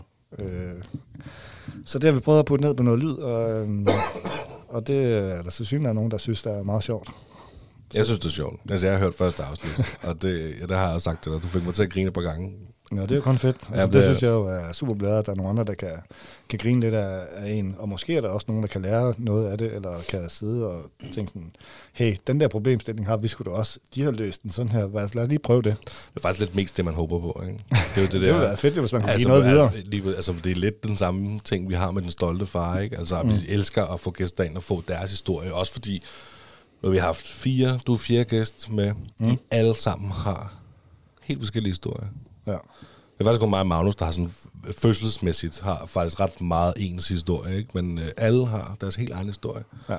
Og det er bare fedt, og det er unikt. Ikke? Og så håber vi jo bare, at øh, alt det ud over det, mig og Magnus selv snakker om, at det kan folk relatere til, eller folk huske, eller genkende. Mm. Eller... Jamen, og det tror jeg, du har ret i, at der er mange, der kan. Øh, noget af det, du sidder og siger, og som du også siger, det kan, jeg kan jo godt huske nogle af de her ting og relatere til det. Nå ja, den har jeg også prøvet, den der, ikke? Øh, jeg tror ikke, man kan komme... Jeg skulle ikke komme udenom, at når man er blevet forældre, så er der noget, nogle, nogle træk, der vil være det samme. Øh, alle mulige retninger. Jamen også bare, altså børn er bare samtale, samtaleemnet. Mm-hmm. Altså vi var en del, øh, ja nu siger jeg en del, vi var faktisk fire, tror jeg, på mit arbejde, der fik børn inden for to år, tror jeg. Ja. Øh, og øh, jeg tror, det var inden for to eller tre år, så, så var vi fire, der fik, øh, der fik børn. Og det er jo bare blevet et nemt samtaleemne. Ja. Det er jo det. Nu har vi det til fælles. Altså før kunne man snakke om alt muligt andet, men nu er det barnet, der lige pludselig altid er i fokus i en samtale. Hvordan går det? Og han er igen, og nå, okay, og et eller andet. Ja, det kan jeg faktisk godt huske, det der, og øh, der har faktisk bemærket sådan selv, ej, kæft, hvor var det egentlig rart, at man kom lidt væk fra det der. Og nu er jeg i den situation, at øh, jeg har en masse venner, som er, er, har børn, der er omkring et år nu. Øh, og det var jo mig for ni år siden, ikke? Mhm. Mm-hmm. Og de sad jo der og tænkte, "Åh, hold nu kæft med den unge der hele tiden, ikke? Og man bare pisse stolt, ah, hun har taget et skridt eller et eller andet lort, ikke? og nu er det jo så mig, der sidder og kigger på dem og tænker, nå, det var Ja, super. tillykke, ja, tillykke, mand. Det mener, kan jo kraftigt med at lave mad muligt, ikke? Hvad kan du, mand? ja, nu skal du møde min datter. Fedt. Ja, oh, genialt. Nej, det er meget cool, men jeg synes, det er mega cool. Altså, jeg har, jeg har kun øh, hørt et af jeres afsnit, men jeg synes, det er mega cool, at, øh, at, at det ikke er så rosendrødt, og øh, at I ikke bare er enige om det hele, og I godt, altså, jeg tør at servere det her, jeres liv og jeres problemstillinger, og Ja. øh, altså, fordi at, øh, nu har jeg jo ikke, jeg har ikke været på sociale medier før for en måned siden eller sådan noget. Jeg os- følger mig lige på. Instagram, Ja, ja, Mamos underscore white, ikke? Hvad hedder det? Men, men der er meget, altså jeg, jeg, jeg, jeg, jeg føler det lidt som om, at, øh, at, at man meget kun ser det fede, ikke? Det er- og den det fede præcis bil, det. og se mit hashtag, se mit fede jetset-liv, ikke? Det er kun det perfekte. Øhm, hvor jeg altså hvor jeg synes det er meget fedt med altså med sådan en samtale her at man øh, ja at man serverer sine følelser og man øh, også altså både det er sundt for en selv og så kan det forhåbentlig være at der er nogle andre der kan få noget ud af det. Men øh, men jeg føler at, at det er enormt sundt for os at sidde og have den samtale og åbne op og øh, forvente nogle ting som man måske ikke lige øh, selv forvent med en normal samtale. Ja, og det gør vi jo faktisk også i vores podcast. Øh, Vi taler blandt andet meget om, om parterapi og sådan noget. Det går vi jo i. Øh, Og sådan on-off, når vi har brug for det, ikke? Øhm, Nu tager vi det i tråden. Hvad fanden var det, du sagde? Øh, Jeg sagde, at jeg synes, det var mega cool, at de øh, er så åbne om jeres følelser og alt det her. Ja, men jeg kan sgu ikke huske, hvad det var, jeg skulle sige med det der. Nej, Øhm, Der var et eller andet guldkorn. Men jeg synes også, det er mega cool, at I, altså, jeg er åbne om det, at I går i parterapi, og fordi det tænker jeg også er, er noget, altså, som andre par kan bruge. Ikke? At, øh, altså også, der er måske mange, der, der går og har en masse problemer, øh, men ikke tør at tage det skridt at bede om hjælp, du ved, fordi at, øh, at det kan alle jo have brug for, øh, at tale med en Det jo det. professionel eller bare en anden, altså få en... Øh, Og som du selv siger, så, så ser man jo på, blandt andet på Instagram, hvor godt naboen har det, ikke? ja. Og det ser rigtig, rigtig fint ud, men om sommeren, når døren og vinduet er åbent, ikke, så kan man også høre, at de slås også om det samme lort, ikke? og de er også uvenner hver dag. Ja. Men i- inden de går i seng, så ligger der et lækkert billede op. Prøv at se, hvor dejlig min kæreste er. Han har gjort sådan, ej, hvor han bare sød og elsker ham mega højt. Men Mm. for 20 minutter siden kunne du høre, at du stod råbte, de ville skilles. Ja. men det, det, er ikke nogen steder på de sociale medier. Nej, men det er ja, jeg kender også folk, der siger noget, og så når man læser ja. ting, de skriver på Facebook, så tænker man, nå, okay, det var ikke, hvad du sagde til mig. Nej, lige præcis. Ikke? Du har sgu lige stået og sagt til mig, at du vil gå fra hende. Hvad fanden er der galt med dig? Præcis.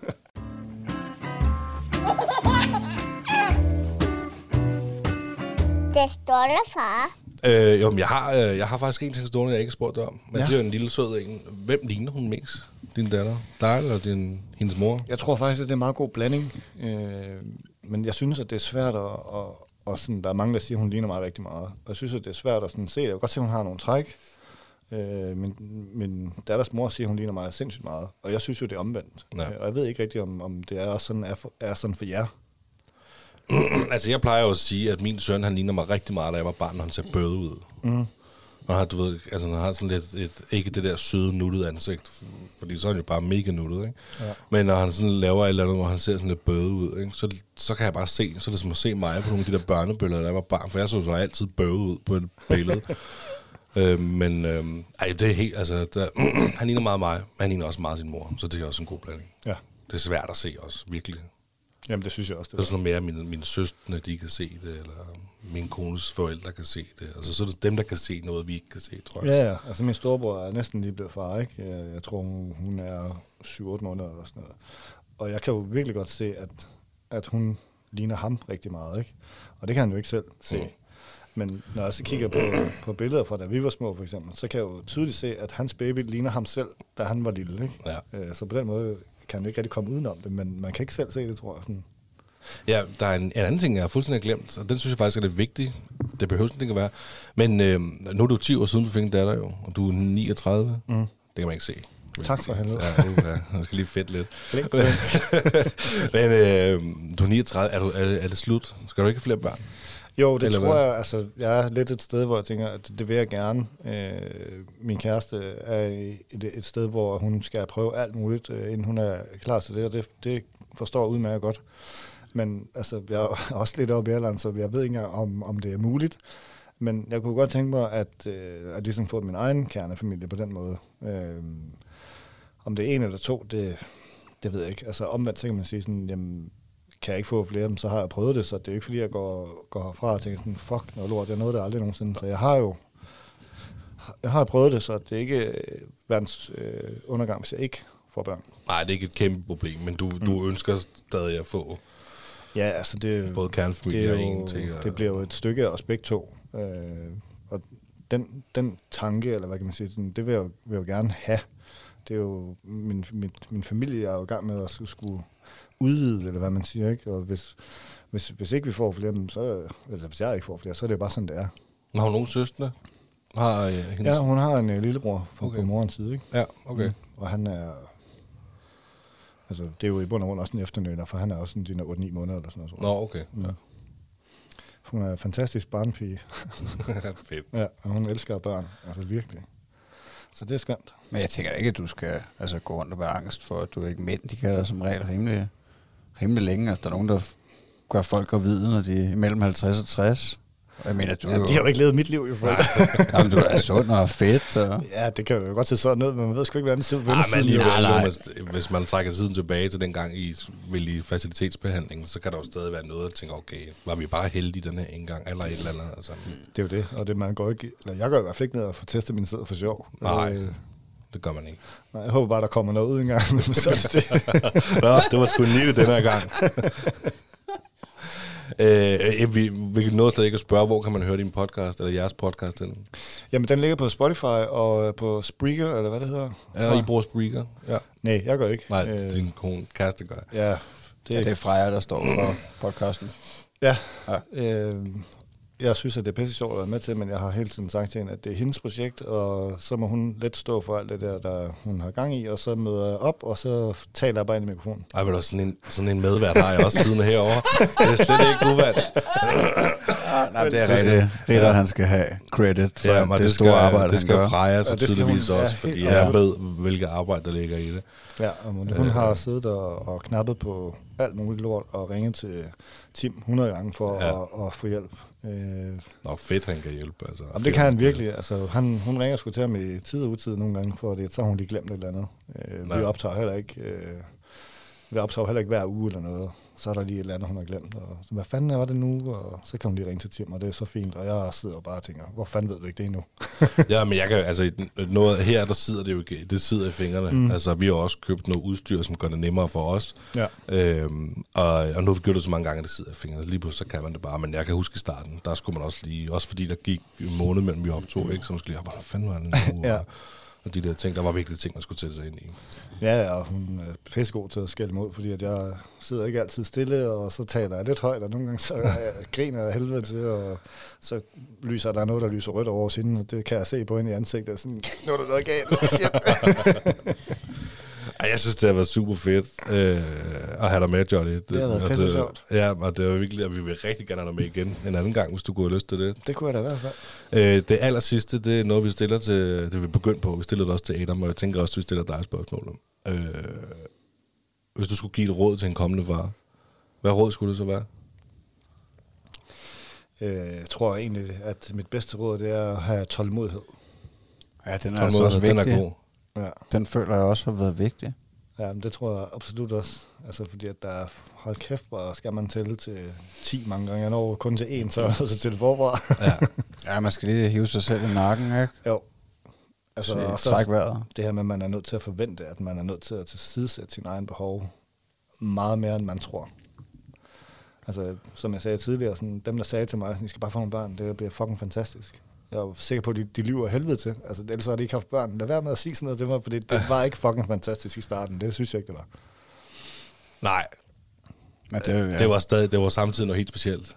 Absolut. Altså, Altså, altså, det- det, er jo ikke noget, jeg vil undvære. Men, Nej. men det var ikke sådan, at jeg sad derhjemme og bare hænderne over hovedet og tænkte, fuck, hvor mit liv, det er bare piker nu. Nej, Altså, det er lidt mere det er sådan, kun blevet sværere. okay, det, det er sgu ikke helt så fedt, som jeg regnet med, vel?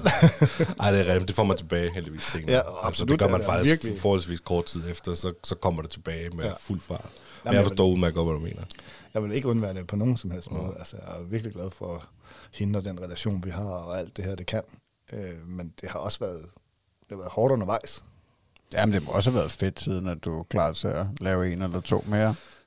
Det er det jo. Altså, det er jo også fedt. Øh, om, jeg ved jo godt, at alt det her, som man synes er super nederen, det er jo kun en periode.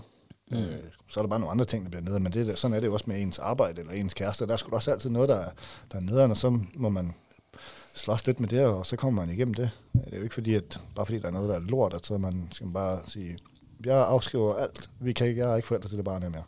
Nej, jeg tror også, altså, det, det der med udfordringer udvikler en, ikke? Og, og, og det at være far, det må være noget af det, der udvikler en allermest. Altså. Altså, jeg tror ikke, hvis, jeg, hvis ikke jeg var blevet far, så har jeg nok ikke haft øh, det arbejde, jeg har, og øh, den uddannelse, jeg er gang med at tage. Nej, du arbejder med mennesker, ikke? Mm. Ja. Øhm, der sker sgu virkelig meget med en, når man bliver far. Øh, omsorgsgen og, og sådan noget. Det, det, det udvikler sig bare i en helt anden retning. Det gjorde det i hvert fald for mig. Ja. Altså nu sagde du også tålmodighed. Mm. Og det, var jo, det, er jo min, det er jo en af mine udvikling. Ja. Tålmodigheden. Jamen, den har jeg udviklet med. Jo ældre min søn han blev, jo mere tålmodighed fik jeg. Og jeg opdagede og, og lærte, at jeg skulle have tålmodighed. Ja.